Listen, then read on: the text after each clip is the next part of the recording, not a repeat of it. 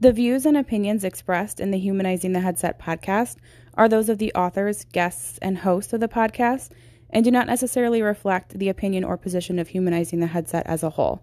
This podcast may contain adult language and adult content.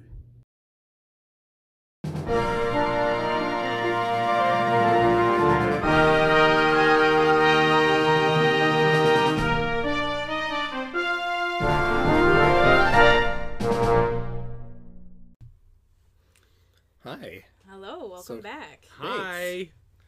Episode two. Episode two. Boom. What did, what did you say? We had uh, fifty-eight listeners? Yeah. Is that what it was? That's impressive, that's, right? I, that's, I think it is impressive. For um, a, a few for dispatch one.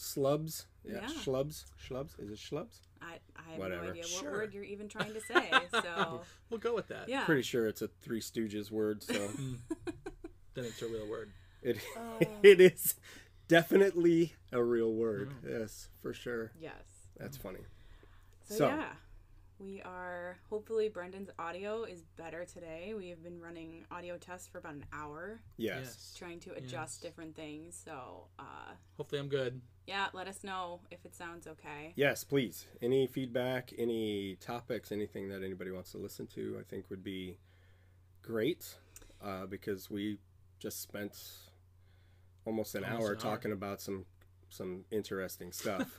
Always. Um, always interesting with these two, let tape. me tell you. Uh, so. Oh, just no, us two, not I, you at all. Right, nope, no, not me. No. Nope. no, I had no stories. Um, no, I think uh, we might be soon opening up, you know, a Facebook post or something to ask for... Input? Topics, input, sure. yeah. yeah. Love um, it. Love it. It would be interesting, I think, for everybody... Um, to give us topics because we know our area, right? We know right. our area very well, and we know that the industry is very similar in a lot of ways, um, which is crazy to me. But I'd be interesting to talk about something from someone else's area or their perspective on it and yeah, let absolutely. us weigh in on it maybe. Yeah, absolutely. Very cool. Yeah, and that's kind of, so we were talking about this, um, my husband listened to the first episode kind of before it was released, and he loved it, and he's super excited about it. He loves Norm, who doesn't? Um, but he had brought up, you know, can I can I make a topic suggestion? And I was like, yeah, sure. And he's like, can you walk us through a day and what you do? Yeah. And um, he'd mentioned, you know, if you're trying to target people who also aren't in your industry, it might be good to sit down and talk about exactly what it is that you guys do, because he's, you know, sort of always made jokes like, oh, all you do is answer the phone all day, which he knows isn't true. He doesn't actually think that. Um, but he's like, some people actually think that, right. that, that all you do is sit down and answer the phone all day. Right. And that's not anywhere near what you actually do. Agreed. At all. Yeah. I, I think a lot of people, our whole um, job, career, our industry is mysterious to a lot of people. Right? It is. Let's let's talk about days off and how families don't understand your days. Oh, you're oh, working good again. Lord, you have really? to have a degree in calculus to figure out what right. our schedule is, because it makes no sense. And they never know when you're off, and it's always the time that they plan parties and stuff like that. Right. That they have no idea that uh, that you're always happen to be working at the same time they plan a party. No, I just have a rotating schedule, right. and I happen to work. Uh, in my case, the afternoon shift, two thirty to eleven. So that's right smack dab in the middle of party time. Right. right. So. And I, I work a day shift. So even when, um, like on weekends that I work, I work three days in a row, Friday, Saturday, Sunday. So yeah, a family member will have, you know, a party on Saturday night, and they're like, well, why can't you come? And I'm like, it's not that I can't come to the party Saturday night. It's that I have to be up at four thirty the next morning. It's gross. So, and for me, it's it's it usually... Is gross. It's, it is gross. It's not that I don't want to come. It's just that I don't like you. Mm, so right. Yeah, I use work as an excuse all the time to get... I'm just kidding. No. um, but no, I, I don't want to go out at night if I have to work the next morning. Um, I You know, I need yeah. those twelve hours between shifts to sort of decompress and... Right. Correct. sleep and Correct. stuff. So. It's funny when, like, after you've been doing it for a while, you kind of see how your, your life kind of shifts, because you, like, pre-dispatch, you have this whole group of friends, everything is similar, your schedules are similar, you hang out at the same times, you go to the same places, right. and then you start dispatching it, and like for a little bit you're kind of just like alone, you know, like you you're not you don't know the people that you're working with well enough to really kind of, you know, hang out with them after work. And if you're new, like when I was new, I remember like Nora, I'm like, you know, we should hang out sometime. You're you're cool, you know. And she's yeah. like, after training. Yep. And I totally get that. But like those first few months, you're just kind of like, well, I can't hang out with my friends outside of work because yeah. I'm at work, you know, and I can't hang out with these people here because I don't know them and I really shouldn't be. Yeah. Right. So it's sort of so lonely. You're just sort of on your own island. Yeah. yeah. And especially going through training, that's really stressful. It is. You don't really itself. have a lot of people to talk to about that either. Right. So, so. especially people that, you know, can relate. Like you can go well, home and speak to your spouse who may not know anything about, you know, that at all. Me. Right. They're and like, they oh, just you just won't... answer the phone all day. Right. Right. Exactly. And well, they're just like, oh, okay, whatever. And for, it, it's funny because you see a trend and a change in training and, and different things along those lines. And when you started, even when I started, so Brendhan's been doing it longer than I have. Um, not by much. Not by much, a few few years. Um, but when we started, and I'm sure it's still this way in a lot of places, as the trainee, you were like, you, you like had the plague. People didn't want to be, and, and I've had people, people didn't want to be around you, first off, necessarily hanging out with you because they didn't know how long you were going to be there. Because so many people fail out of the process that...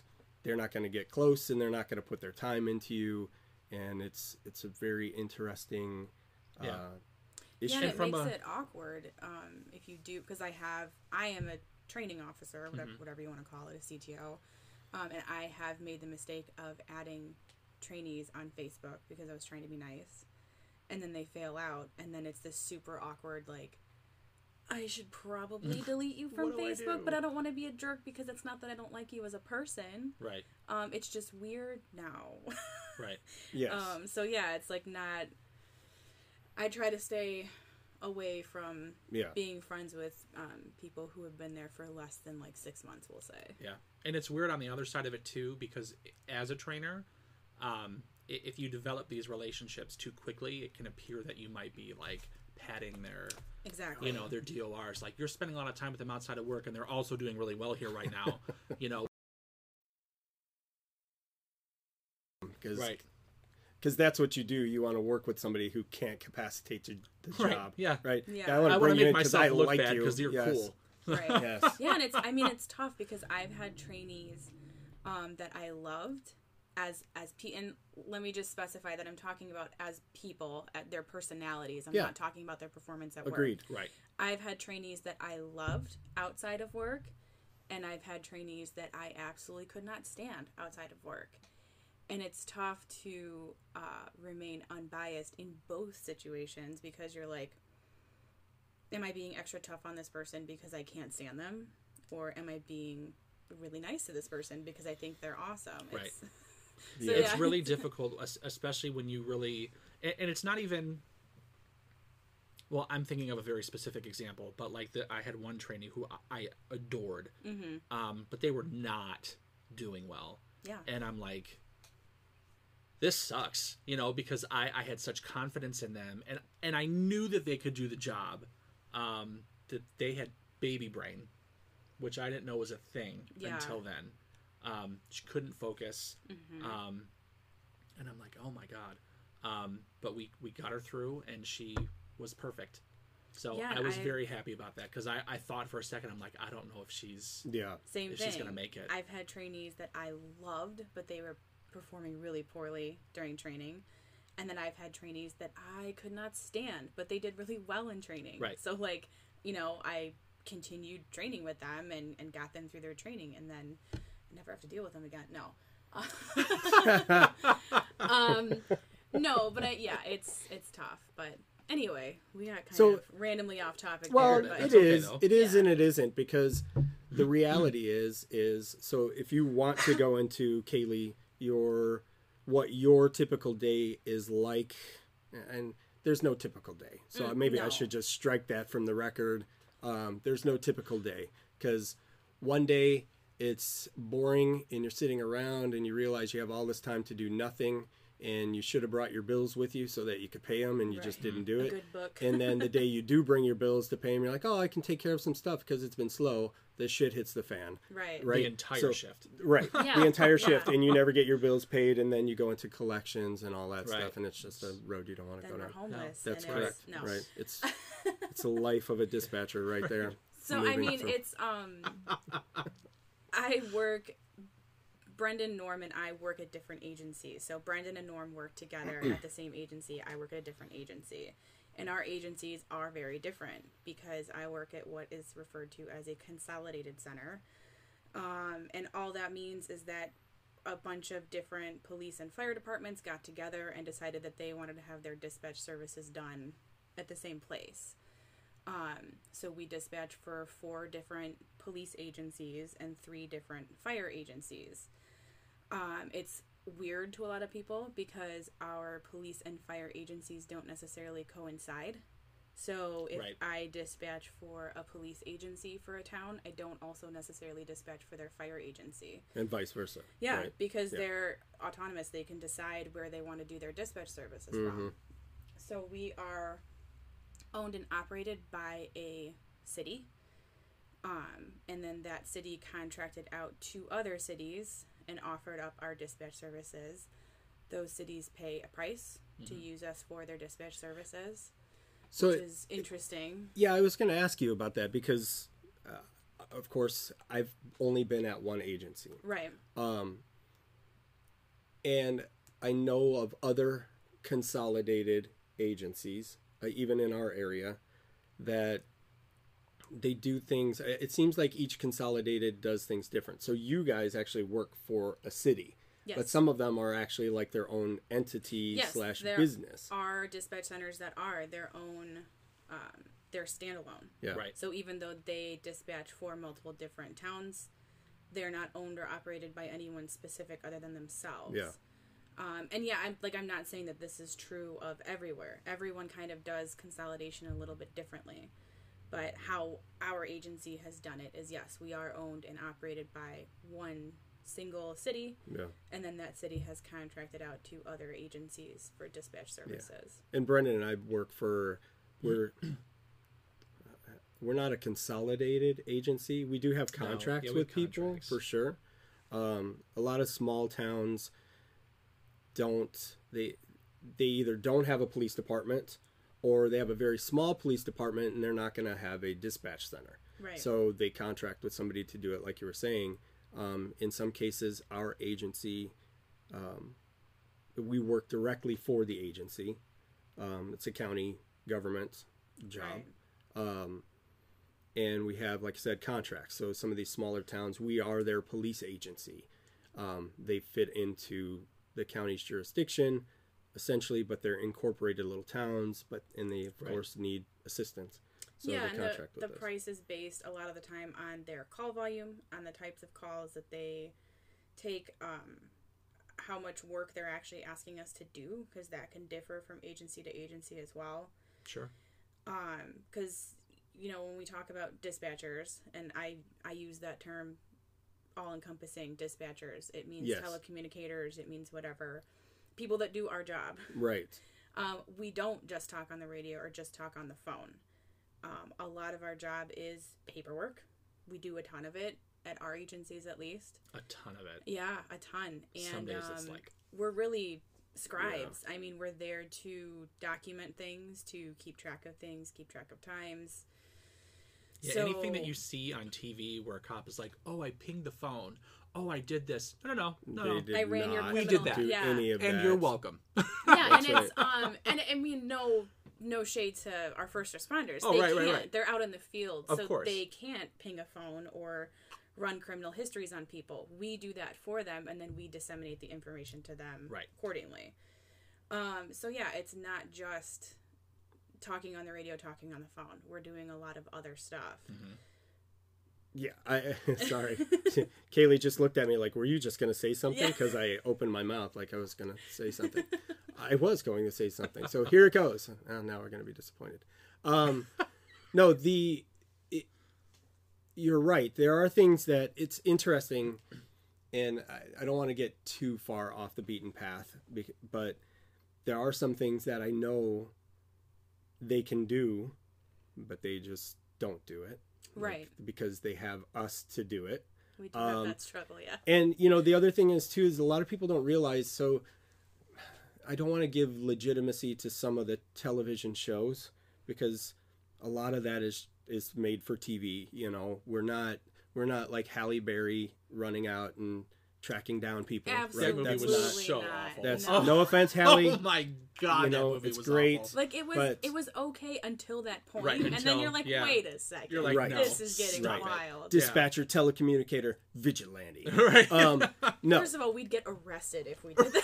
right. For right. interfering right. with an active crime scene. Right. No. Anyway. Yeah. And okay. most Sorry. of us would probably bumble it up anyway. Yeah, you no, know, we would we're not. Most of us aren't in shape like Halle Berry is, and we didn't have the extensive police training. Training that she did. Um, she did actually sit in their in their center, yes. in L A Center for a month, which I thought was That's nice. Cool, yeah. But the the unique ability that we have that I don't think a lot of people realize is, and and there's a meme, you know, you see it. Uh, I'm gonna find you. I have a unique ability to find information about people, their locations, all kinds of stuff. Yeah, we're professional nosy people. Yeah, That's we literally are. what we are. We are. So We're really I, good at it too. It, we yeah. are. It, it's in, and everybody has a different resource, which is interesting.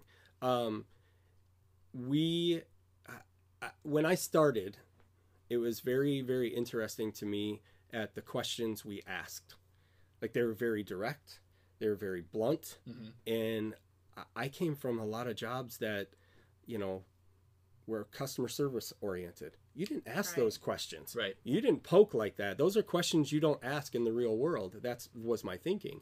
And here it's just like, well, you need right. to know the answer. Yeah. Right. And I'm sorry to say, sometimes we just want to know the answer. And I'll ask the question because yeah. I can, and it might be relevant. So it's it's may seem rude to people when we're asking certain questions, but you know what? There's a reason we're asking them. And the majority of the time, I say majority of the time, it's not because we just want to know your personal business, you know. No, I don't. It's relevant. I genuinely don't care for the most part about people. Like your personal drama. If you call me and you say, "My, I'm with my boyfriend and his ex-wife just showed up," and now, I don't, I don't care. I'm more concerned about keeping everyone safe. Right. I don't care who is sleeping with who or right. what you put in your butt. I mean, it's funny. Oh.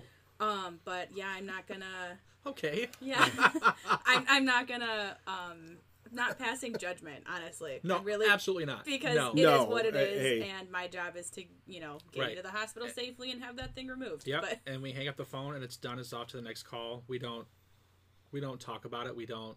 No, I mean, I'm not part. later, you know, going on Facebook and being like, "Oh my God, Joe Smith at it's... one twenty-three Main Street put a Snapple bottle in his butt." Right, today. We have a little like, handy dandy notebook. No, you know, I mean, like amongst, some Blue's Clues. amongst ourselves in the center, I'm like, "Whoa, dude, that, that guy had a Snapple bottle well, in his butt." But I'm not right, past right. that. I don't care. And now, in, the, the biggest thing I think is the curiosity: is what did it say under the Snapple cap? Right, if you had a Snapple bottle, yeah, what, gems what under the cap there. Correct, yeah. little factoids and things. Right, yeah. right. What inspiration do you have from your anus today? Right. I'm sorry, folks. That's, that's I know it's inappropriate, and this is oh part of what God. we do. Yeah, no. Um, I'll, I, I try to keep it as clean as possible, but sometimes it just comes that out. That was, yeah, no. I know. So disgusting. I mean, anyway, back. But to... this stuff does happen. Yes, though. It's real. These are calls that we take. Back to our topic. so take so so Kalee, take us through. Um. Um. So yeah, that's the phone rings, right? Yeah. That's, so so. And it's, again, uh, so we answer the phones for all of these agencies and not just their non-emergency lines. I'm sorry, not just their emergency lines. We also answer their non-emergency mm-hmm. lines. So for these four police agencies and three fire agencies, we answer their non-emergency numbers as well. So a lot of the times these are people calling asking, uh, where are the fireworks this year? Or what time is trick-or-treating? Or um, how do I get in touch with animal control? And then we also handle, um, this is a weird one that a lot of people don't think about. We handle their after-hours public works. Yeah. So their yeah. water yes, department and street department. They're always surprised well. when they get us. Right, right, yeah. They're like, oh, I oh, didn't I know I was I calling the sheriff's right. office. Yeah. Right, and people feel terrible. And I'm like, no, no, no, it's fine. You called the right. Because all of those lines are being transferred to us mm-hmm. through a switch at their agent, like at their department. And there are some departments I know for us that we didn't even know came to us yep. afterwards. We're like the catch-all. For we've everything that, after five p.m. We've had that crop up recently, too, and we're like, sometimes. who are you trying to call? Oh, right. They're giving out this number for that? All right, well, I'll, I'll try to help you. Um, we also do after-hours uh, calls for a mental health organization in our area. Hmm. Um, so we answer calls for them after hours for their crisis line.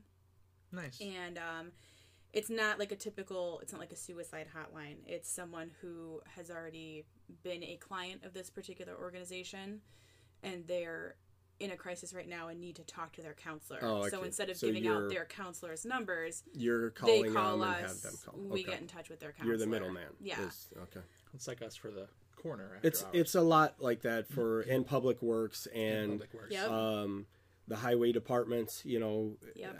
I, I I'm sure Kalee will talk about it, but wintertime comes, the the the there's an accident and something leaked all over the road. Now it's frozen.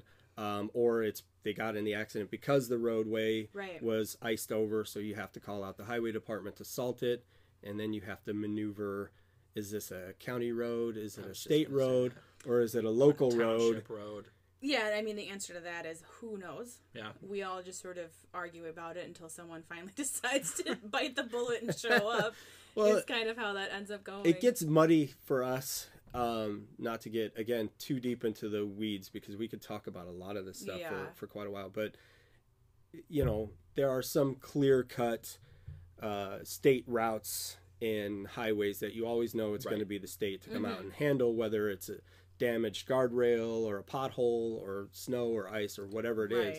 Um, but when it starts getting to local roads, then you have to determine, is this a township or a town road? Yep. And does this town use the actual township or do they have a private service that they use that does this stuff? Or, or well, even what? Like my dad, um, in my dad's neighborhood, they are governed by three different townships as far as the roads go.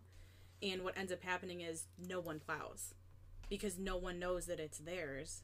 And no one ends up going up there. And it's so weird because you're just like, okay, there's three of you. There's three different services that are supposed to be plowing up here, and none of you do it.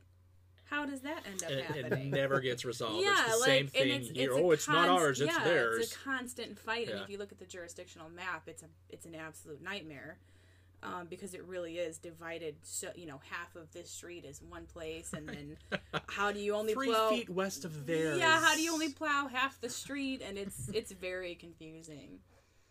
This um, happens, though. They, this is the stuff that people never see. They see that the person comes out to help them. But they don't remember. They don't realize all the magic, right. air quotes, magic that's right. happening in it the just background. Happens. Yeah. Like, um, in in, I can say this with Kalee being here because we intertwine jurisdictions with all of these agencies, and a lot of them you dispatch for. We do, yeah. Like to put it in a little bit of perspective, the agency that I work for is within the county that mm-hmm. Norm and Brendhan work yes, for. Yes, right. So we do work very closely with each other. We have a lot of jurisdictional lines that sort of cross and yeah. blend a little. Well, and, and it gets to a it gets to a point. So, and Kalee can talk about it, and we'll get into it. Some there's a lot of similarities in the way we handle police because right. Brendhan and I work for a police-only agency, um, and from the police side, an accident is a great example. You know, when you when you have an accident at an intersection, you have to go look at it and see if it belongs to us or it belongs to you. Right. Okay. What some people don't realize is it's a four four-way intersection. The two streets, one to the east and one to the south, belong to us, but the, the streets the going to the north corner. And to the west yeah. belong to you. And then it's a matter of, okay, who has the intersection? Well, right. Who has the intersection, and also where did the where did this incident start? Yes, right. Because right. you can have you know, maybe the accident was the result of a road rage incident, and the road rage in, ra- road rage incident, sorry, started like two miles down the road. Yeah, and then it might end up that that's the agency that ends up taking the the entire report because right. it was the result of some other Correct. thing, right? Or just leaving the roadway, right? Right. So the street. This we've is had this, this is even where, great. Yeah, we've had yeah. this happen where it's like. The accident started in one jurisdiction, but the vehicle left the roadway and ended up in someone else's jurisdiction because right. that agency only has the road. Yeah. So it's like, okay, do we do we take the report based on where it started or where it ended up? Yeah. yeah. And so. and it depends on who you ask. I it will does. tell you, ours ours has always been where it left the road. Yeah. But if it plows through somebody's house it's kind of like, okay, who's who's handling this? Now? And, and right. it's going to be a, it really is ultimately going to be a joint venture, because we're going to wind up having to call building and zoning out for a house or something along those lines. Yeah, we if that's also what dispatch for so. building. And so just imagine everything we've just talked about is about one fifteenth of all the things that we're thinking about with yeah. every incident that we take. Yeah. Yep. Um, yeah, because we are trying to, we are multitaskers. That is our job. We have uh, something called split ear. So every dispatcher develops this skill, mm-hmm. I think. Um, at some, hopefully at some point during their training. Um, it's not really anything that you can teach someone to do, split ear. It's something that develops naturally on its own. Right. And it is the ability to pay attention to and absorb information, um, through both of your ears, but the information is different in each ear, mm-hmm. if that makes any sense. So yes. I can be listening to my radio with my left ear, but also listening to a phone call with my right ear. Right. Yeah. Yep. And you know what to listen to and what not to. So the, the key is, is I may be on a call and everybody in the room is on a call and it's just standard and I'm not paying attention to it until I hear certain keywords, keywords. or certain sounds. Yep. Whatever the case may be, I may hear, oh, he has a gun. Oh, okay. I need to, the word gun I, okay, I need to be attention. focused on both of these things right now. Right. Otherwise, the rest, I can pretty much just let it fly on by for the most part. Right. And we've, um, when we're training people, especially with fire. So our, just to go back, kind of go back to our original topic here.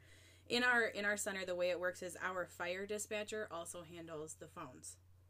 Um, both emergency and non-emergency. There's a lot of reasons for that. It's mostly because um, I always make the joke that the fire department is our cat and the police department is our dog, mm. because the fire department does not really need a whole lot of our attention. mm. um, they're very Indeed. self-sufficient.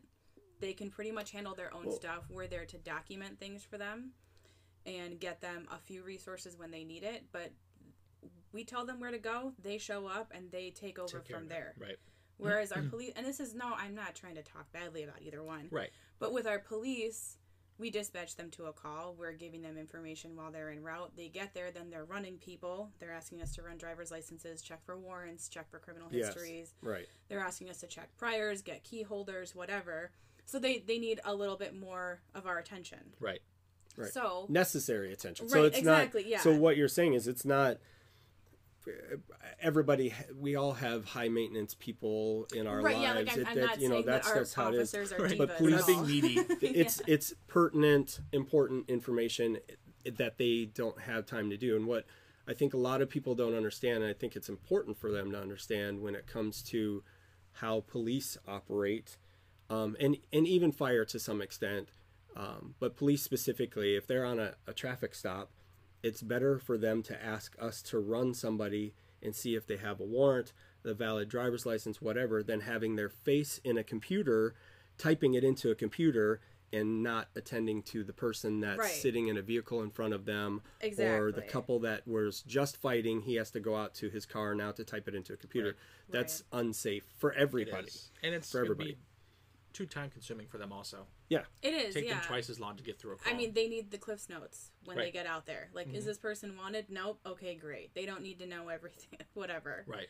Um, but so yeah, our fire department is a little bit more self-sufficient. So the way our agency works is uh, the person who is working our fire desk handles the phones. And um, when we're training them on the phones and to work both of those desks simultaneously, what I always tell people is you're not necessarily needing to hear the entire transmission the fire department is giving out because they're going to say a lot of filler. Yeah. Um, all you need to, to catch is the keywords, mm-hmm. such as we're on scene, we're transporting to the hospital, we're at the hospital, right. and we're returning. Right. That's really it. Um, obviously, when we have Um, that's that would just be for like a rescue call. Mm-hmm. If we have a call for like wires down or a structure fire, you're going to give them a little bit more attention because they need other resources outside of us. So they're yeah. going to need the power company, the mm-hmm. gas company, whatever. Um, but yeah, our fire band kind of takes up less of our attention, so then we can give some of our attention to the phones. So can you give us an idea to, to give you an idea in by us, if we have, at least on our shift, so every shift, we at our agency, we have three shifts and we have rotating schedules of people. So we have, if we're fully staffed, we should have twenty-seven, twenty-eight people. Mm-hmm. um, so on our shift, we have a total of nine people that overlap. So if everybody's there, uh, we should have six people total on any given day. Now, mind you, there's vacation days, there's sick time, you know, whatever. So we're filling in. So the way we're set up is we have um, four people that basically are responsible for answering phones. And that includes nine one one, non-emergency. And uh, we have one of those people is doing um, the leads N C I C work, which for those of you that don't know, that has to do with if uh, your laptop is stolen and you have all the serial and all that good information, it can be put into a system so that if it goes gets hocked somewhere or they find it in somebody's car, it shows up as stolen. That's not, it doesn't just automatically happen. Somebody actually has to enter it into a state right. database same, or a national database. It's the same database. database that we use for missing people, uh, for stolen vehicles, right. Right. for all of Wanted that. Anything people. That's in quote-unquote the system. In the system, right. yeah. yeah. It's entered as missing or entered as stolen right. or wanted or and whatever. So what we have is then we have two people um, working the radio. So we have a position, we call it the center position. That's the person that's actually dispatching. So to make, make a clarification, we use the term dispatcher for everything because, you know, it's, we, do, we do all yeah. of it, right? So telecommunicator, if you want to call it that, the more proper term, if you will, um, encompasses answering phones, and then some days you're talking on the radio. So a dispatcher uh, versus a call taker, the dispatcher is actually on the radio dispatching calls to people. Um, in our center, it's, it's the center person, and they have a backup. So anything that gets run by uh, the officers on scene, the backup person is actually physically running it. The center person is communicating, putting that information that they said in right. the call, and the other person is doing all of the uh, background work. They run the right. license plates, they run the registered owners, or they run the people, they run the items, and they put it in the call, and then the other person disseminates it out there. But we have that luxury because we have that many people. Right. How many people do you guys usually have on a shift? So our minimum, and I think this is true of a lot of dispatch centers, most dispatch centers are constantly working at minimums, minimum staffing, meaning that um, that that's the minimum amount of people that you can have there. Yeah, safely so have there. Two right? is ours. Okay. Um, which is crazy because we're dispatching for seven agencies. Mm-hmm. So right. that's seven towns worth of Uh, nine one one calls, non-emergency calls, and radio traffic. But we do have what's called a, we call it a cover shift. Some people call it a power shift. So between our busier hours, uh, we do have a third person that comes in that is also required. So from eleven a m to eleven p m, we have to have a third person. It's required. But our minimum is two, which is, uh, yeah, again, it's just, it's yeah. wild to me. Our minimum varies, depends on the shift, because mm-hmm. on midnight shift, a lot of people, so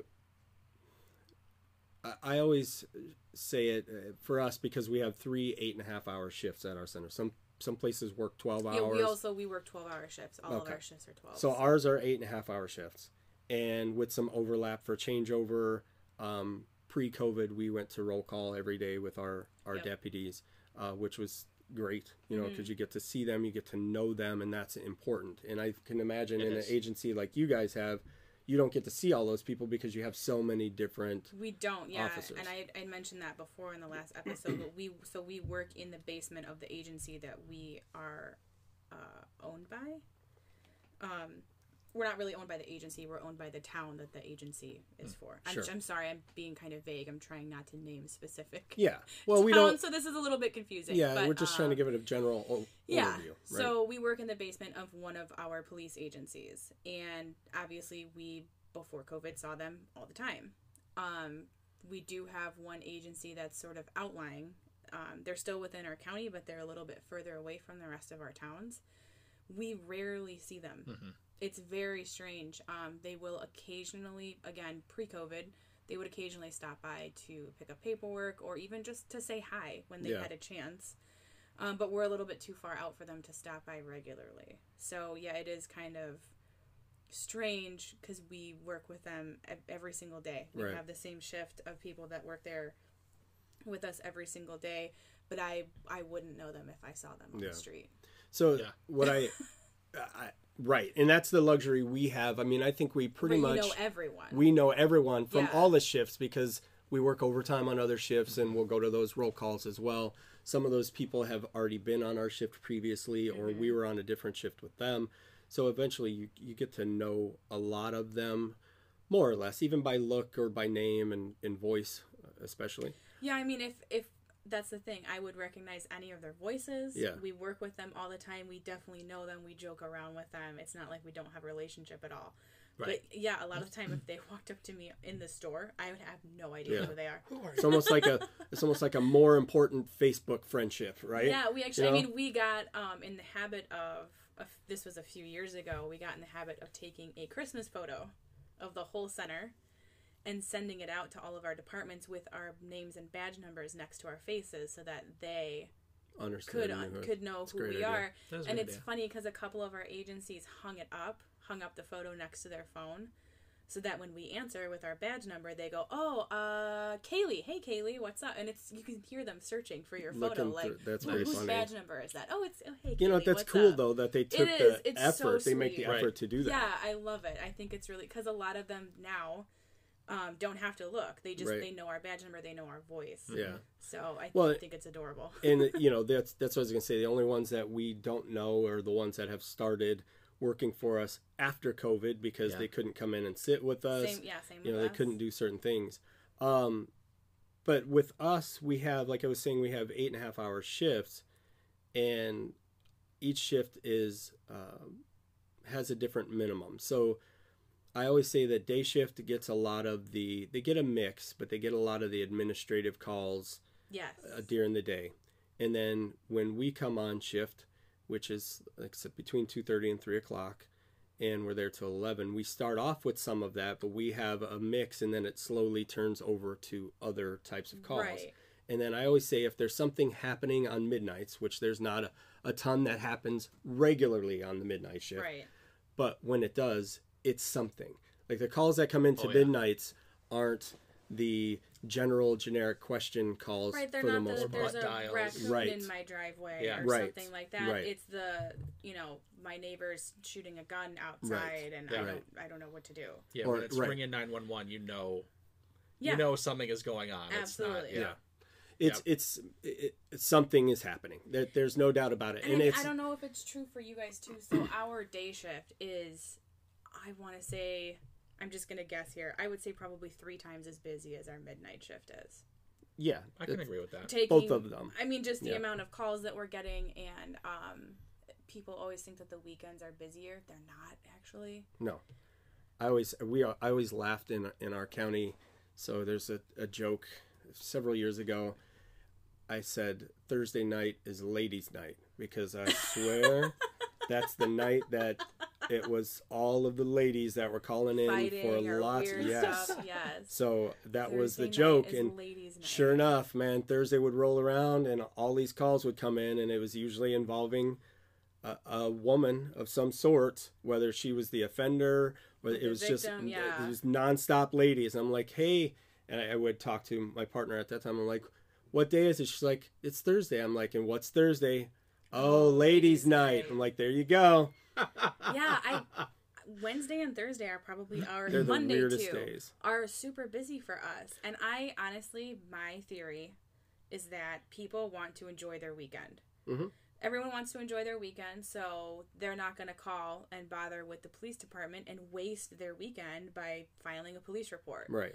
Monday morning when they have to go back to work, suddenly at eight a.m., right. they need to report that their vehicle was stolen on yes. Friday night. Right. And it's like, why didn't you report this on Friday night? Well, I was busy. You were busy? Your car was stolen. What do you Right. What were you busy doing? You, you weren't driving any... anywhere. Right. So yeah, it's weird cuz we get a ton of calls Ugh. on Monday morning because now that the weekend's over, I feel like everyone kind of wants to get out of going to work. Yeah.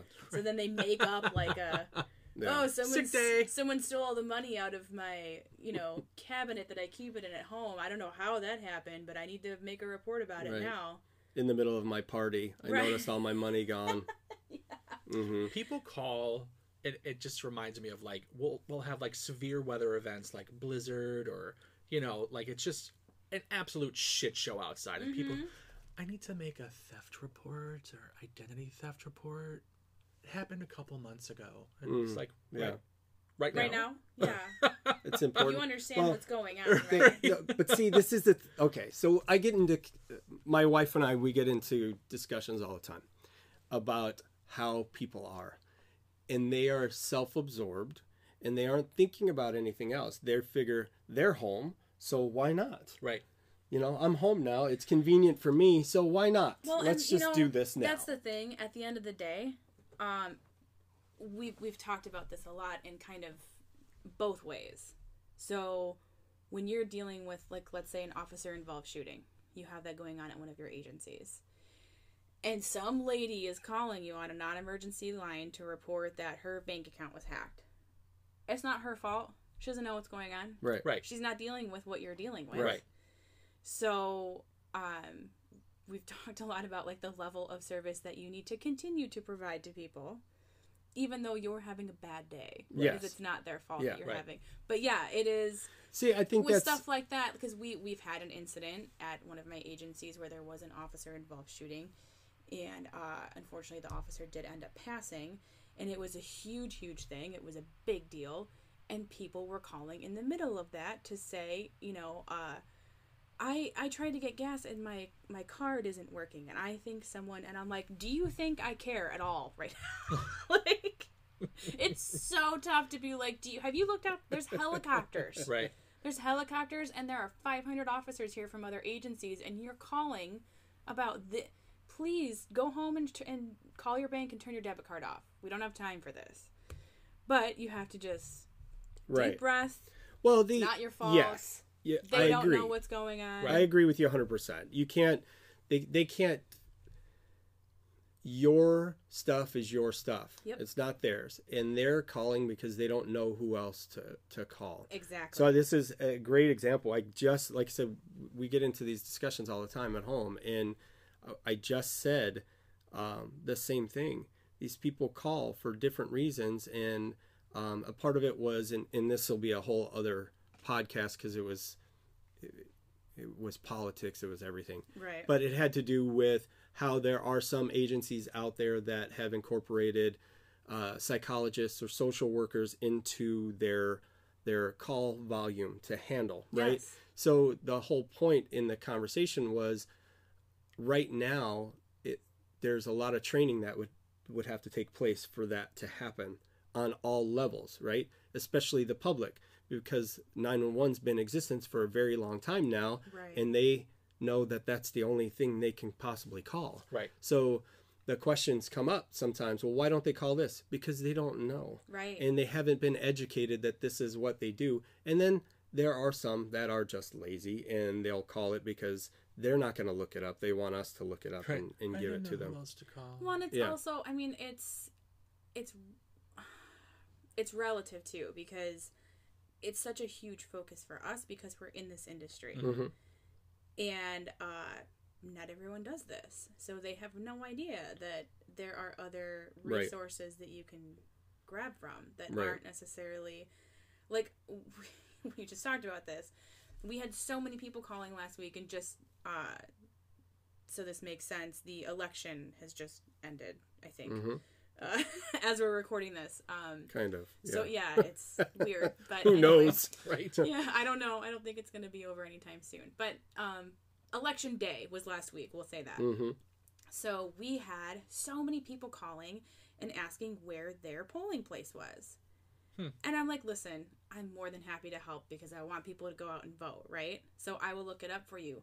Why are you calling the police department? Mm-hmm. I have no idea. Why you would we have no clue. Well, I don't and, know where your polling place is. Yeah, right. I think sometimes but they don't know though, who else to call. So here's the question though, and this is the this is a great question because we talked about it a little bit earlier. Who did they call?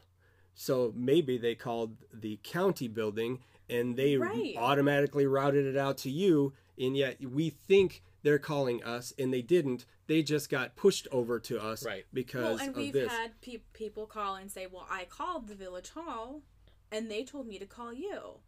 And I'm like, that's really strange because I don't know why they would think that we would know. Yeah. And guess what? It's at I your village know. hall. Right, yeah, exactly. Right. Like, it's at your it's right municipal next, building. It's right usually, next door to your village hall. Not always, but um, yeah, I mean, so many people were calling and asking, where do I go vote? And I'm like, it depends. So I'm then I'm sitting there on Google looking up their address and right. looking up the closest polling, which they could do very easily, or they could go... They could call their village hall and ask. Right. They could call their Parks and Rec hey. building and ask because it's probably there too. Make no mistake, though. People will call nine one one for that same stuff. And that's the one thing that you should not be doing. Right. Right. Where's my polling place? I don't know how to find it. This isn't... nine one one isn't information. Right. right? That's no. four one one. Yeah. And you're going to pay a buck fifty or whatever it is to, to utilize that service. Right. But... Don't call nine one one for that it's, stuff. It's, it's not an emergency. But you know what? Like, here's the thing. If I'm not busy, if I don't have some Correct. huge emergency going on, you bet. It's easier to just help these people and get them off the line right. than it is to tell them, like, to chastise them for calling nine one one and yell at them and have yes. them hang up and call back on non-emer, whatever. Right. If they're, so if I they're just gonna go, call back on the same... Because basically... They're going to call back and get the same person. Right, because emergency and non-emergency lines typically go to the, same, the place. same place. Yeah. So it's like, why... Why even... Nope, you have to call the non-emergency line and you'll probably speak to me. So that's... There's... You're absolutely right. So I'm just right. going to stay on the phone. Right, yeah. I'll, I'll help you. Um, yeah. If they need to be transferred, unfortunately, I don't know if this is true of everywhere. We cannot transfer our nine one one lines to non-emergency lines. We have an admin transfer button. It transfers so we can take them off, off of nine one one, and then we oh, can okay. transfer to the admin line. Mm-hmm. Gotcha. Okay. So we yeah we can't do that. No, interesting. That's interesting. I, I, I thought that was so. a pretty.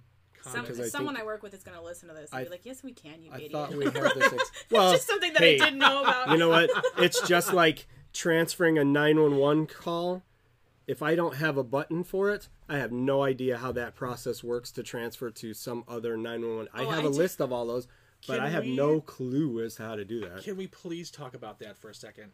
So uh, maybe it's just me, but I'm constantly getting calls on nine one one for people who need police agencies that are so far away. Yes. We do not have this directory to transfer to no. any nine one one center that there is. So we we can transfer within uh, our state and to we're close to a state line, so we can also transfer to the uh, southern agencies of that state. Yes. Right. Outside of that, um, I think people are mistaken a lot of the time that nine one one that we are sitting in some giant nine one one center mm-hmm. in the middle of the country and right. we're all, right. you know, like it's a, it's some, you know, it's like Amazon's customer service center. Like right. that's not, that's not the case. No. Um, your nine one one calls, no matter where you live, are going to a local agency. Mm-hmm. It might not be your specific town. It could be a consolidated center like mine. It could be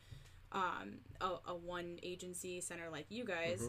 But it's going to your some of your local jurisdiction somewhere. Yeah. So when you call nine one one because your friend, um, you know, you live in Florida and your friend in Texas is talking about committing suicide. If you call nine one one in Florida, you're going to get your local Florida. nine one one center, and right. they're not going to be able to transfer you Correct. to Texas. Correct. That's right. not how that works. You so would you're, probably be better off quickly Googling the local the number. Local, the local police department there, which is not going to be nine one one. It's going to be their local non-emergency number. And even if you don't hit the nail right on the head the first time, they'll they'll be close yeah. enough to whatever agency you need to right. get to they that they'll be able out. to transfer you. Correct. Because the, the point of that being is time. Right? right so time. A nine one one call is critical, especially for something like that. Your friend's talking about killing themselves. We want to get them. We want to get them help as fast correct. as we can. So if you call me on nine one one, now I am Googling a number for you, right? And hopefully it's the correct number because right. it might just go to a know. department. Yeah. It may not actually go to their dispatch center, right? And you're going to get stuck in a phone tree somewhere. Or so, if it's a small town, you'll just get like a voicemail. Right. Right. We have to spend time doing this. This is part of our day, right? This right. this right. plays into all of it. So there's plenty of times that I will look the number up. And most of the time, we'll, we will, because we have that ability, to transfer them off of nine one one to one of our internal numbers, and then we can transfer out to the other agency yeah. if right. there's time. Otherwise, we'll provide the number. But what my I concern do, is always the the phone tree issue that right. they get stuck into. What I do is, um, and, and to narrow the focus a little bit on that, like if we're talking about like if if someone's calling for their parent uh, that lives far away and they're having a medical issue, it's very important that you have these numbers stored on your phone already. If you have family that lives somewhere else and they they have a known medical issue where they're in constant need, not constant need, but you know that on occasion they'll have to go to the hospital. Yeah, or periodically is, they're right. having a medical emergency. Yep. You should have the non-emergency number for the police, Absolutely. fire, and rescue programmed in your phone, as Norm said, because of the time-sensitive issue. If it's a major medical issue, for me, for example, if someone calls me for this for this issue, and we're in the Chicago area, so someone calls and says, oh, my my mom in Columbus is having a heart attack. I need I need rescue there. Okay, well this is this is huge. Right. You know, so what I have to do is is I have to Google the number, but I'm not going to blind transfer you there because that's I can't do that. Right. I have to make sure that the number that I found works. Correct. And then I have to give them I have to call them first, make sure that that address is for them, make sure that that address is for them for rescue, right. then tell them what's going on, then get the lady back on the line and tell her, oh, I'm going to transfer you back. In the meantime, like five minutes has passed, and that's critical. If we're having a stroke or a heart attack, right. yeah. that, that could be the difference issue. between life and death. And yeah, like we were, again, so my, my agency, um, we dispatch for police departments that we don't dispatch for their fire department as right. well. Mm-hmm. Right. And vice versa. So that's the other thing. You might get in touch with the Columbus Police Department, but you actually need the Columbus Fire Department, and they're dispatched exactly. to two different agencies. Right. And that's going to take even longer now. Right. So, again, it's it's confusing, but if you can find those non-emergency numbers first. Right. Make it a point to do that. Have them in your phone. Yeah. yeah. It, it's, there's it saves there's the so one-off. Much time. It does. Right? I think the big one is, is like the example you gave, Brendhan, is the um, you have family somewhere else and you know they are going to need assistance. Your friend or your Facebook friend or whoever it is that lives halfway across the country, you don't know. All you know is they're telling you this, that they're going to hurt themselves. Right. What choice do they have? You know, they probably are only communicating to them through Facebook Messenger right. and they have no way. Well, okay. If the and reality is, you don't actually address. know if they live there. Right. Know their That's address. Especially if it's yeah. not really a friend, it's more of an acquaintance. And right. you're like... We have that happen really often where we have someone's... And again, like, I'm not trying to discourage people from calling. If you have a friend on Facebook who you've never met in person, you don't really know them that well, but they right. are making some kind of suicidal statement or, or they're having a medical emergency and they're asking for help. Um, if you don't know their name or their address... it's going to be really difficult for us to track them down. Right. Um, and we can try, like, if their Facebook page is public, we can try to gather try information to off out. of that, yeah. where they are, where they work, or what have you. Right. I've done that. But I've even talked to people on Facebook if their page was public and, you know, right. you know and what's sent them going a message. on. Yeah, know? exactly. What's happening. Um, but if, if their page is pr- private, then we... Their page is private really if their name is not... Because mm-hmm. my real name isn't on my... Fa- my my full name is not on my Facebook page. Yeah. So if someone tried to um, look up my address in our system yeah. using the name that I have displayed on my, they're not going to find anything. Right. Right. Um, so yeah, knowing an address, knowing even just a town is like a good place to narrow it down. Cause we've had people call and they're like, I don't know. He lives in Idaho. Okay. A, a county even like any, right. anything. Yeah. No, I have no clue. I think, yeah, uh, it, it's difficult. And then of course, if you live in a common county name, you know, like ours. Like Lake County? It's, Correct. Yeah, it's a There's huge, a zillion of those throughout the country. Because we are not, this isn't C S I, this isn't Minority Report. We well, don't have pre-cog here's... units that can tell us everything. I love that no, movie, by the way. I do, it's, it's great, it's a great movie. Um, but we are not, the technology that they portray on T V yeah. is not real for the most part. Right, no. Um, We're not dragging things in the sky and all these crazy touch screens that we can move things around. That we no. use to like maneuver information around. Right, no. that's not happening. That would be amazing. Uh, it would be. Um, I would. Yeah, I would never call in sick. No. No. no.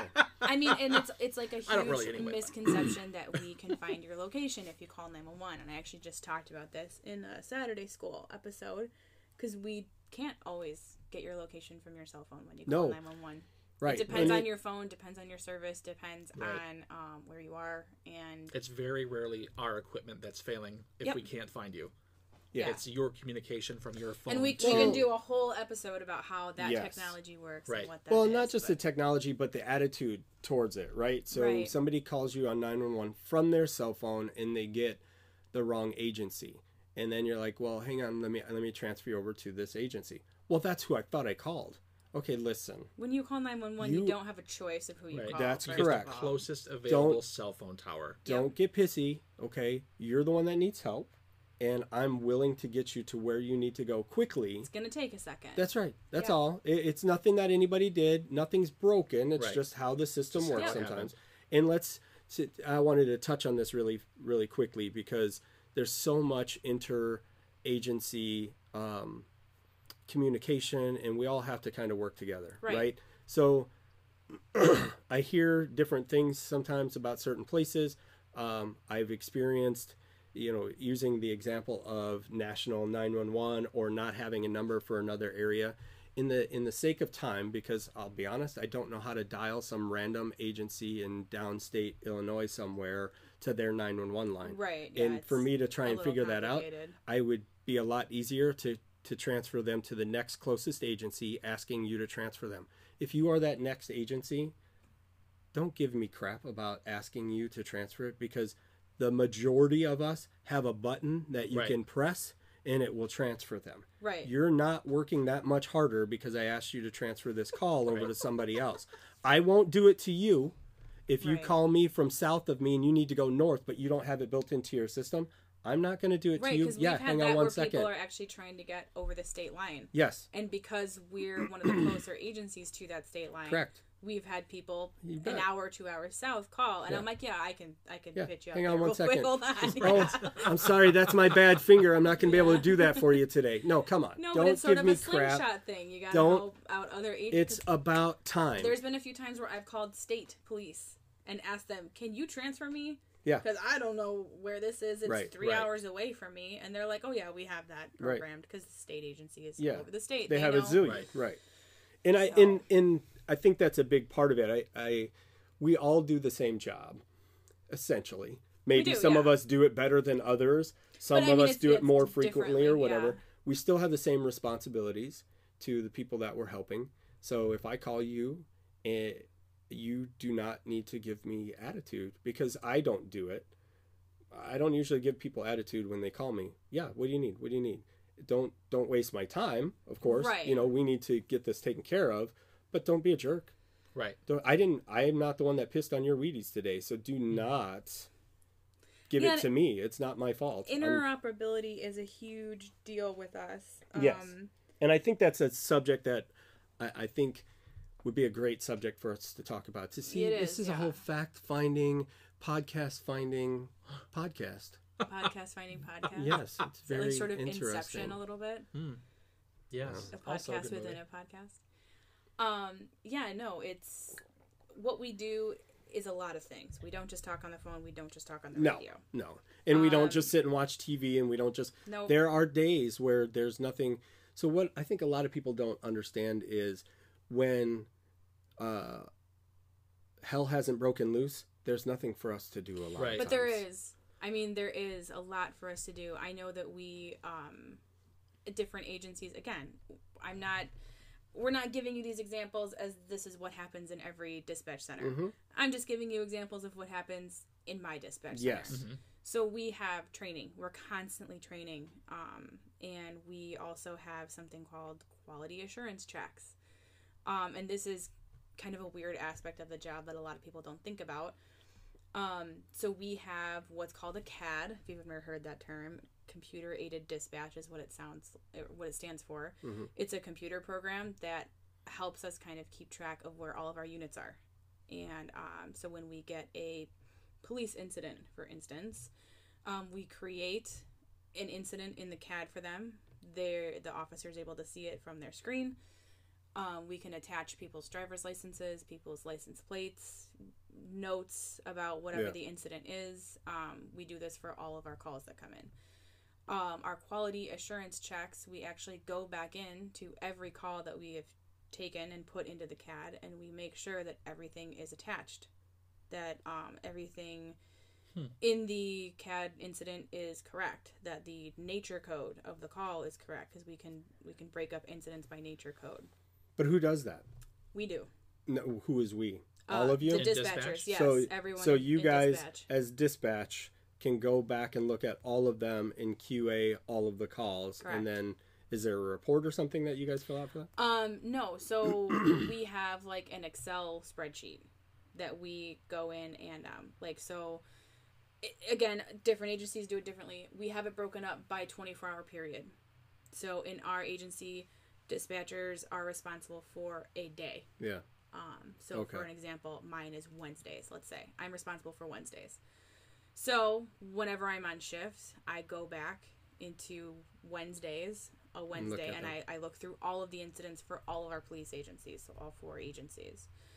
And then I pull up. How many calls Excel. would you say that is? Um, on average. A twenty-four hour period for us is somewhere between one hundred fifty and two hundred. Okay. Um, and that's for, again, all four agencies, so it's not just one police department. And then I open up this Excel spreadsheet, and as I'm going through each incident and checking that everything's there, if something's not there or it's missing, I'll mark it on this Excel spreadsheet. Okay. And then at the end of the day, the person whose Excel spreadsheet that was, like, we all have our own for mistakes that we've mm-hmm. made. They then go through it and correct the incident. So they add things that need to be added. They, um... sometimes we're just missing a phone number or a complainant okay. name, something so like that. When you have those, when you say um, one hundred, one hundred fifty calls for a twenty-four hour period, mm-hmm. is that calls for service or is that all calls? All calls. Okay. So some of those you don't have to yeah, really Q A them, because yeah, it's officer-initiated you know, like subdivision patrol. Foot patrols, subdivision yeah. patrol. Okay. We don't okay. Q A those because we didn't really do okay. anything with them. Okay. Um, but everything else we so do. So to give through. you an idea... Um, on our shift at our agency is one hundred to one hundred fifty calls. Yeah. On our shift. Right. And we have two other shifts that, so, um, there's a, obviously, well, yeah, there's a I difference mean, you guys in there's, are way, as far yeah. as call volume and that type of thing goes. So there's, and, and it's interesting that you guys have the ability to do that. I wanted to pick on you for using an Excel spreadsheet, but we don't even have that. So we're not doing that do stuff. Sort of no, we don't have no. any Q A. Yeah. We're um, um, we kind of self-police, I will well, I say. Think, yeah, I, Kent wants it. Our director yes. wants right. it, and he he tasked me with that um, like two years ago, I want to say. Um, but I was busy with my R P L, and I just I didn't have time. Uh, but I actually just put in yesterday yeah, he did.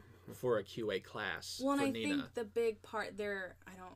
Let me know who you're going through, because there was a Q A class that I took a couple years ago that was phenomenal. Yeah. It was, I think it was SIRAPCO or Nina. This this one's Nina. Okay. Yeah.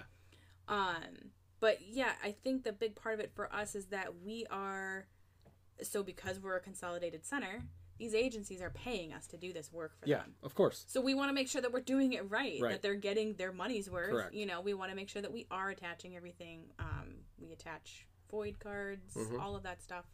Um, so yeah, that's a big part of the reason is that we want to maintain that level of service to our agencies and well, make and sure that it's I, all right. I think it's um, it's critical because you are, like you just said, you're consolidated because you're billing them for this stuff. Right. And it's almost like you're different because there are some, like we said at the beginning, that are, they're like a business. Mm-hmm. Um, and you are functioning that same way, but some of them are their own entity, not part of a department or a city or whatever the case may be. Right. Um, so you have to treat it like that because of the service that you're is, providing yeah. for them. So you have to give that stuff to them because they need to know that they're getting what they signed up for. Whereas where we're at, um, it's helpful, it would be helpful for us to know, you know, critical things that are missed um, or not included in there.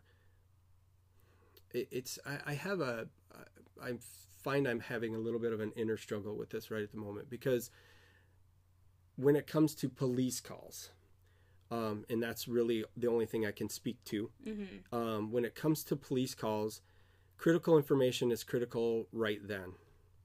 And warrants, FOID cards, depending on concealed carry cards. Right. Because if just because somebody has a, a FOID card, and for those of you that don't have them in your states, it's a firearms owner identification card.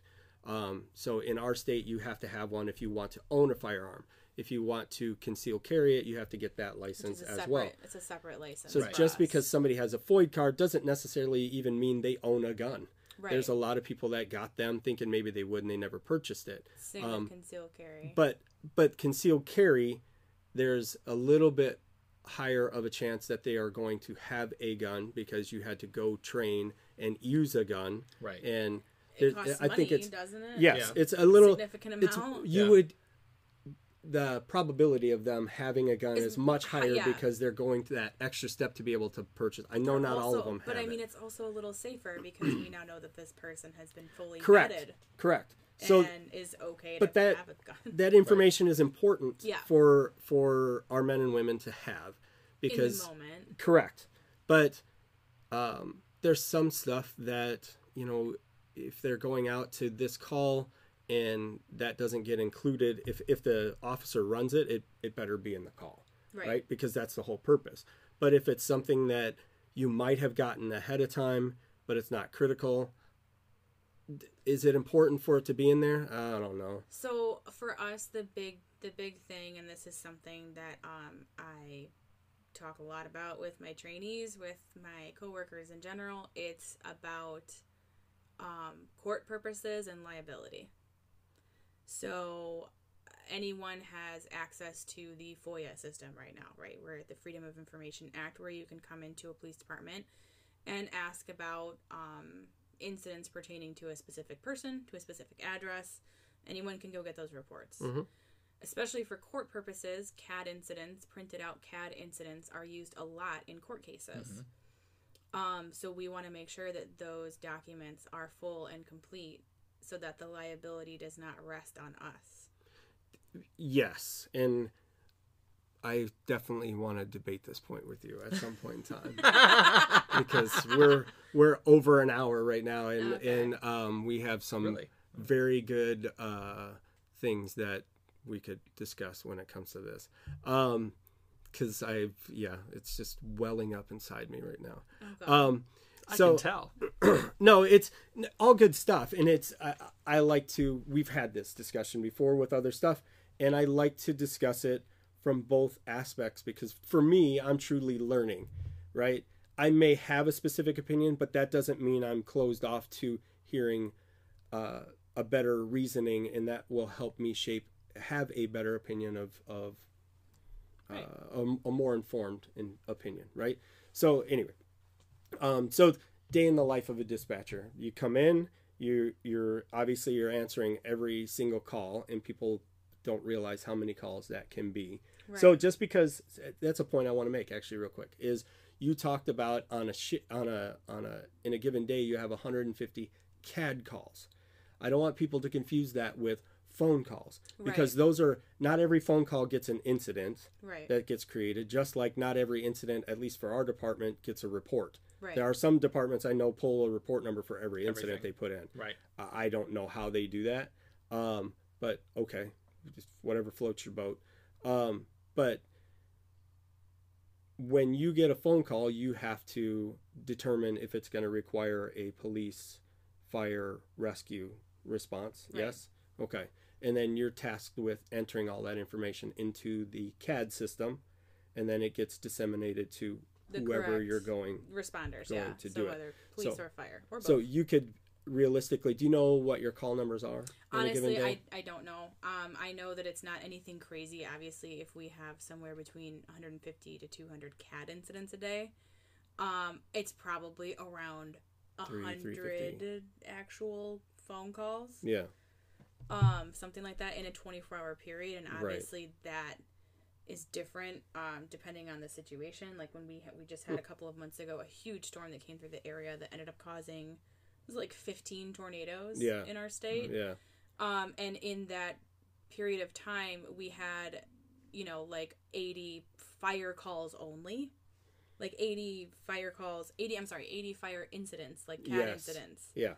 In that one hour period. Right, but you could have gotten ten calls for one of those incidents right, because that many people called in. Well, no, no, no. Like, there were eighty C A D incidents, and then some yes. of those, yeah, were called in multiple times, but right. we didn't create multiple calls. It's like us. So, by us, the uh, state tollways run through our county, of course. They run right, through all yeah. the counties. So, anything that happens on the tollway, we're the first person to get the phone call. Yeah, you're getting it um, nonstop. From nine one one. So, what will happen to us is, and we're not even creating an incident for it, we're transferring it to the state police because they handle the tollway. But we will get ten, fifteen calls for a couch on the highway, you know, that fell out of somebody's truck and it's about right, to create. Yeah. And right. you, we have yeah. to transfer. Uh, I don't transfer every single one of those. If I know for sure the state police have gotten two or three calls and they've literally talked to somebody, I'll be like, they are aware. Right. They are en route. route. Because I'll sit on the phone for three minutes waiting for their phones to be right. answered because they're just that busy because they don't have many people answering the phone. Yeah, and us, for liability purse- purposes, we would transfer every single yeah. one of those See, calls. We don't... And, and hmm. if I know they've gotten it and we know they're responding... if So I won't so, trust the fact that yeah. one call, but if I heard my partner call and talk to somebody and I've already transferred two and somebody else did, I don't. I feel like I'm inundating them with... general information about people driving down the highway and seeing a couch right. on the highway. So, and I'll, I'll give you an example as to why we do that. Um, so this is an incident that happened many years ago. It's already been investigated and handled. So I'm, mm-hmm. obviously I'm not giving away any privileged information, but, and it was my call, so I can talk about it. Um, So we had uh, an incident going on in a neighboring town. So not a town that we dispatch for, but we share a radio with them. Mm-hmm. We send mutual aid to their fire department all the time. So their town was working a water rescue incident. Someone was actively drowning. They were sending boats out to try to rescue the person. While the units were still en route to that incident, I got a nine one one call for someone who was uh, requesting a water rescue. It's it's not a common incident to get, mm-hmm. so to get two at the same time is very, very rare. Mm-hmm. Um, and when this person gave me the name of the lake that they were on, it matched the lake that the mm-hmm. already going on water incident was happening in. So I said, did someone else there already call nine one one? And he's sort of like, um, I don't know, possibly. I said, okay, well, you know, uh, this agency is already working a water rescue incident at that same lake. And he's like, oh, okay, then yeah, someone else must have called nine one one. And I said, okay, well, um, do you see the fire department there? Oh, you know what? Yeah, I, I see them pulling up right now. And I said, okay, great. And I hung up the phone. And this is what I mean. It was not our water rescue incident. It was a neighboring agency. Mm-hmm. We happened to get this sort of... Uh, seemingly overflow nine one one call that came to our center instead. And I said, okay, well, they're already there. Cool. And disconnected. Um, something felt weird about this to me. Mm-hmm. So within, and I, I mean, I, I know all the times again, because it was my incident. I remember what happened and I looked it up. Within thirty seconds, I ended up calling the person back. Mm-hmm. Um, because something just felt off. And I said, hey, I just want to make sure that the fire department sees you and that they're out there with you. And he's like, you know what? Actually, they ended up passing me. They they didn't stop here. And I said, okay, are you sure you're at this lake? Because we have a lot of lakes in our um, area that are all connected through channels and stuff like that. So mm-hmm. um, he said, yeah, yeah, I'm, I'm in this lake. I'm in this lake. And I said, are you are you positive? And I'm trying to get his uh, location from his cell phone. It's not working. Classic example of why you should know where you're at. Mm-hmm. Um. His cell phone location is not working. And I'm like, are you, are you positive? And after like a minute of me trying to verify with him, he's like, oh my God, have I been saying this lake? I meant this lake. Hmm. He was in a completely different lake. It was a completely different water rescue. Mm-hmm. There was a second person that was drowning. Um, and because I never passed that call over to the agency that was handling the water rescue to make that determination, we have now delayed yeah. this call from getting sure. dispatched out because I sure. made the assumption it was theirs. I said they're already there, and I hung up. Yeah.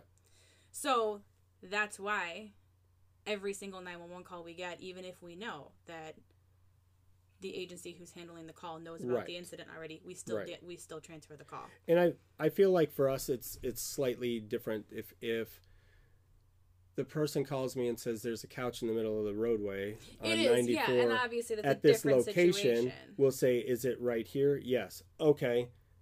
Great. Then they they're on the way. We we will usually verify where it is. But at. so just but just to put like yeah some. So let me ask this some, real fast. But, I mean, some, some liability thing there. So let's say they already do know about yeah. the couch. Mm-hmm. Let's say, weird situation, there is actually a second couch that's in a slightly different location. Let's say it's a furniture truck that was moving furniture, mm-hmm. and they did drop two couches. Mm-hmm. Let's say the guy that called in your couch, um, that couch ends up causing a fatal accident, and you never transferred that to that agency, so they didn't know there was a second couch in the roadway. Mm-hmm. So that's why... Do you understand what I'm saying? I know I it's do. like a wild scenario that it, would probably never happen. And I feel like, yes. No, it makes sense. Our Absolutely. entire job is it does wild make scenarios sense. that correct. could probably never happen. You're so. correct. Right. And I feel like it, when it comes to police, we have a little bit more leeway than it does to fire rescue, right? Right. To, to some extent. Mm-hmm. w- with the way we handle things. Yeah. So in that case, using that specific example... No, because I know odds are if I just transferred that call over to the state police, it's they're going to be fifteen minutes away. My call to them would not have changed anything because it would have been couch in the roadway to them. And if it caused a fatal accident, it caused a fatal accident. And that's terrible. It's not anything we ever want to see happen. However, I know that we're not talking about your agency to the next agency. Right. And in this case, I don't think... you knew something wasn't right, and there was also a part of you that went, ah, maybe I should take that a little further and make sure that that right. person is there. And right? I mean, especially with that scenario, I it was the same thing. There don't was, think. Yeah.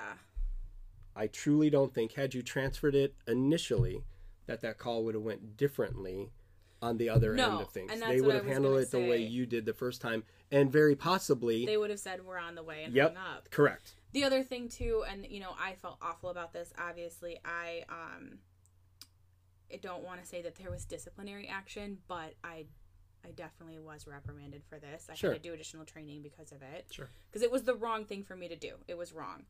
However, um, and I hate to say this because I don't think the blame is on anyone. It was a horrible tragedy that was no one's fault. Um, but a big part of this was A... the caller could not tell me the lake that they were mm-hmm. on and kept giving me the wrong lake name. And B, I could not get a location on this person's phone. Yeah. And it was just a weird circumstance where there happened to be another water rescue happening at the right. same time in, in the lake that he... Yeah, yeah. It was, it was a very, like... But now I will never make that mistake again. Yes. And that is why I will always...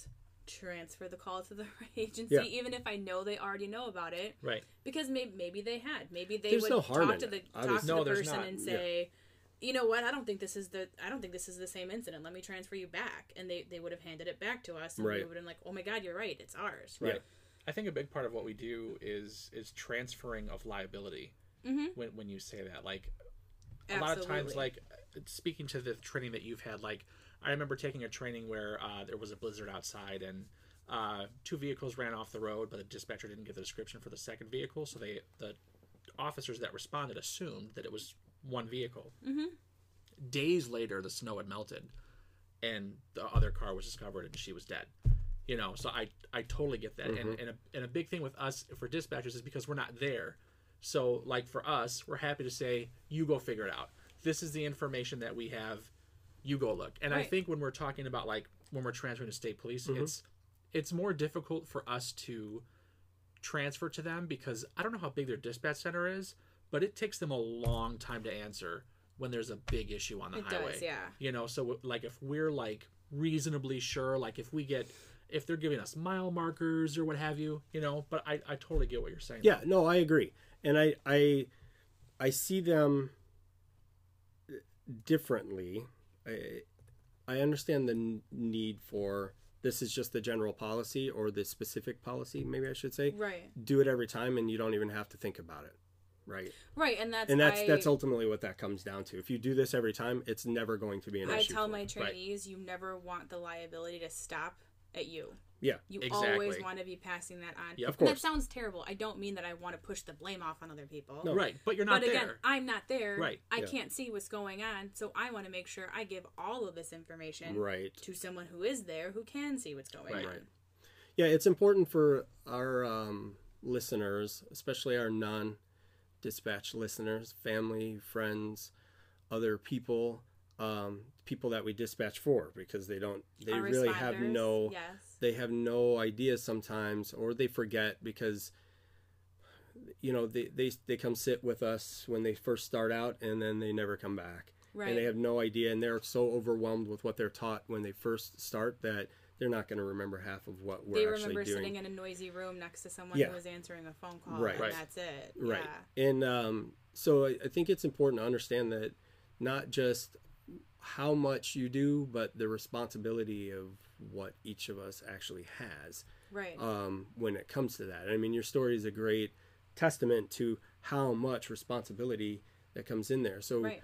you know yeah. it's something to think about when you when you think that all you do is answer phones, or um you know you, you guys don't seem to be that busy. Well, no, you you get to see the the parts that we want to show you.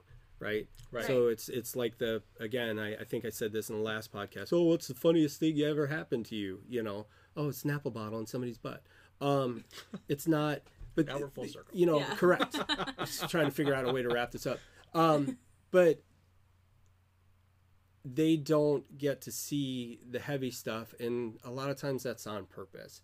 We, you know, we talk to our loved ones, we talk to our coworkers because it helps us get rid of it. But once we've gotten rid of it, I don't want to sit and revisit it with everybody. Right. So at right. the party, you ask me and I give you a flippant answer. That's your clue to be like, listen, we do a lot of heavy shit and you don't really need to know, you know, you don't want to know. Right. Right. Yeah. Right. I mean, because do you yeah. really want to hear about no, the they awful, don't. awful things no. that I, and no. that's how you get them to shut up. Honestly, tell them the most gruesome story you ever had. They'll walk away and right. they won't ever ask you about it again. Or you tell them I end up Snapple bottle them a story, story, you know, yeah, of course. Like yeah. I had, you know, and that's all they really want to hear. But right. they don't understand, I think, a lot of times. And it's, it's this the is why we're doing of, what we're doing right. is to it enlighten people. Too, and, especially and if it was them. something that like recently happened, or, you know, there's a lot of stuff in my head that I still hear yes. from calls that I've taken. Yeah. Absolutely. And yeah. I don't really want to talk about that, like ever. You know, yeah. like I can talk to you guys about it because you guys get it. But like yeah. in a casual conversation at a bar, no, hard pass. You know, I'm not here for that. No, no. Well, yeah, and even like when we've had incidents, um, yeah, when really we, we had an officer-involved incident like that I was talking about earlier, where an officer did end up passing away, and we um, were debriefed that day. Um, so we were pulled into a critical incident stress debriefing that same day. And it was kind of interesting because we all sat there and stared at each other for two minutes while this counselor tried to talk to us. And all of us ended up getting up and leaving. Yeah. Because, A, the incident was still happening. Right. Um. So we wanted to get up and get back to work. We weren't ready to unpack no, it's not how we felt about it. Debrief. Right. Um. And this counselor, I think, was, like, really offended. And I hope that she doesn't still think about that and, and feel badly about it, because it had nothing to do with her. That's her war story. Right. What's yeah. the worst war I story? I had this whole agency center. walk out on me because... The whole agency walked out. Oh, and I mean, God. again, like, we, we told her, like, no offense to you. I'm sure you're wonderful at what you do, but we're not, um, this isn't over. Right. Now's In not a the week, time. I'll talk to you about it. Sure.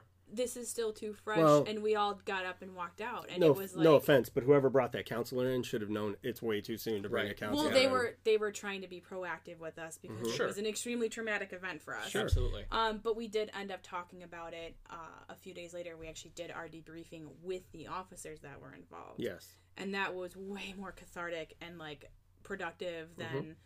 The that day debriefings. I mean, now we know we we probably shouldn't be de- debriefed on the same day of an ongoing incident. No, I think right. you usually have but, to wait right. a couple of days. Is the, yeah. the prevailing theory? I think we waited like a week mistaken. to do ours yeah. with the officers, and that was really, really a great experience. Yeah, for us. I think that's a good time frame for that incident. Yeah, I think for other incidents maybe not so much, because you're you've now allowed too much time to pass, and now any closure that you may have experienced is suddenly like ripped back open. Right. Yeah. You know, if you wait that.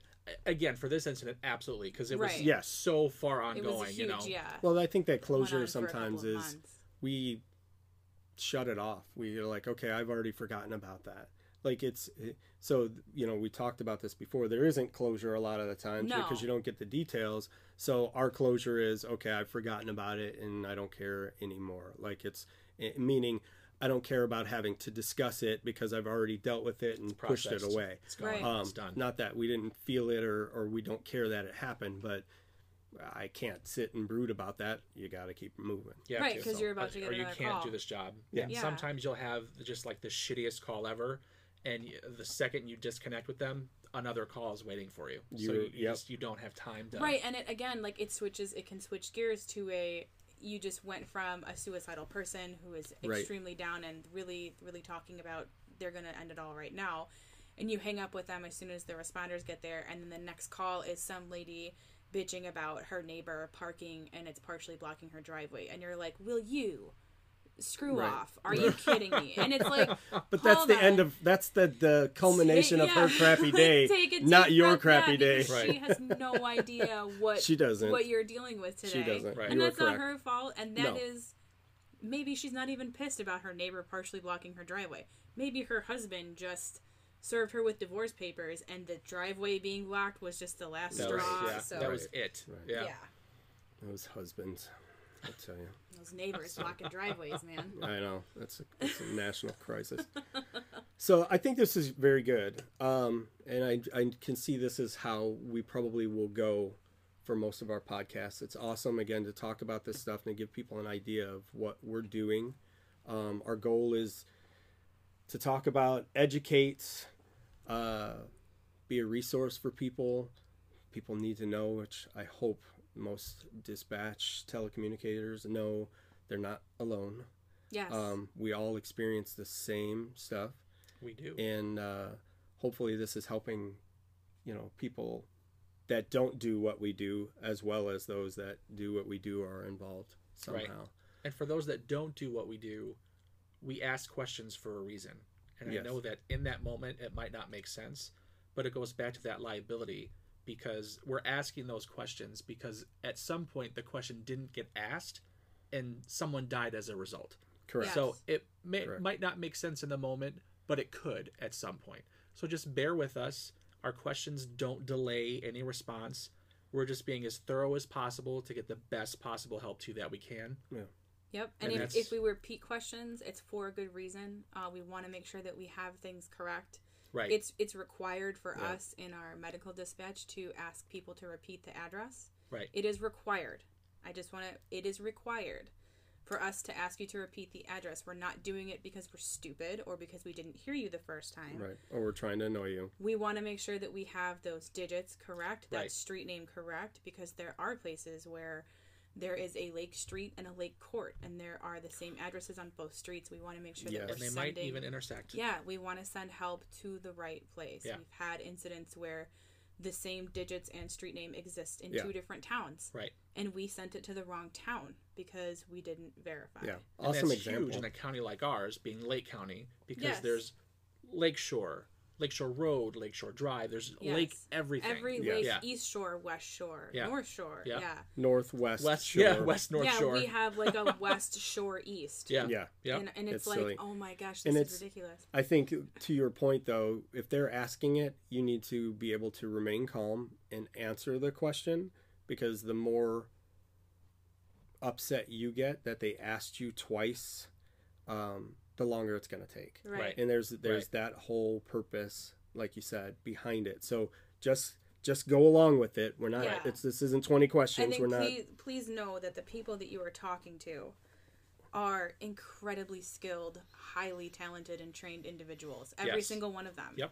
Um they are typing, they are talking on the radio while they're talking to you. They're sending this information to their partners. Yes. Yep. yes. Um and they are getting you help as fast as possible. So please do not think I'm just some idiot smacking right. my gum, sitting at a desk at the police department right. talking what did on you the say? Phone. Well, you're yeah, and it, and they've done it hundreds and thousands of times. This isn't, like you said, they're skilled because it's been honed. They were trained properly. Hundreds and of hours of this. Training, a lot of really, yeah. really tough, tough training. Yeah.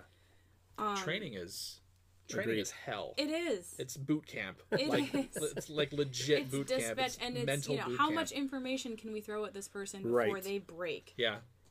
Okay. I think so. We table that one because training yes. would be a very good discussion for people. We will talk about people, training, but if you lots guys of people have those questions are looking about training. For resources, again, please visit our website, humanize nine one one dot com. Humanizing Join our the Facebook. Headset on yes. Facebook. Yep. Our yoga's coming very soon. Very soon. Uh, our store is opening up. I just got the last of all the product in. I just have to take pictures of it and post it on the website and open it up. So that's happening this month too.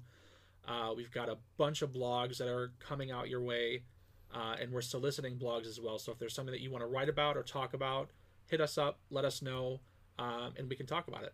And I think we will open up a thread on the group um, asking for your input and feedback on the podcast as well. We would love yes, to absolutely. Yeah. Talk with you guys and see what you want to hear about, what you want to right. talk yeah. about. What we don't want to just talk to ourselves. I was going right. to say, we're not I mean, doing we this. Do. We're, we're not just doing we this can. For our enjoyment it's to, to listen to ourselves. Yeah. Um, I'd still be sleeping. I listened to it the last time just to hear it, but I don't go back and re-listen to it. It's yeah, like, okay, it's done. I've it already talked about it. So that, yeah. yeah. Well, you know, if you guys want to listen to me over and over again, that's okay. I'll just mute myself and Brendhan. Just listen to Norm. There you go. Oh, well, thank you everyone for listening. We thank appreciate you, guys. You. We will see you how next time. How long do we go? twelve inches.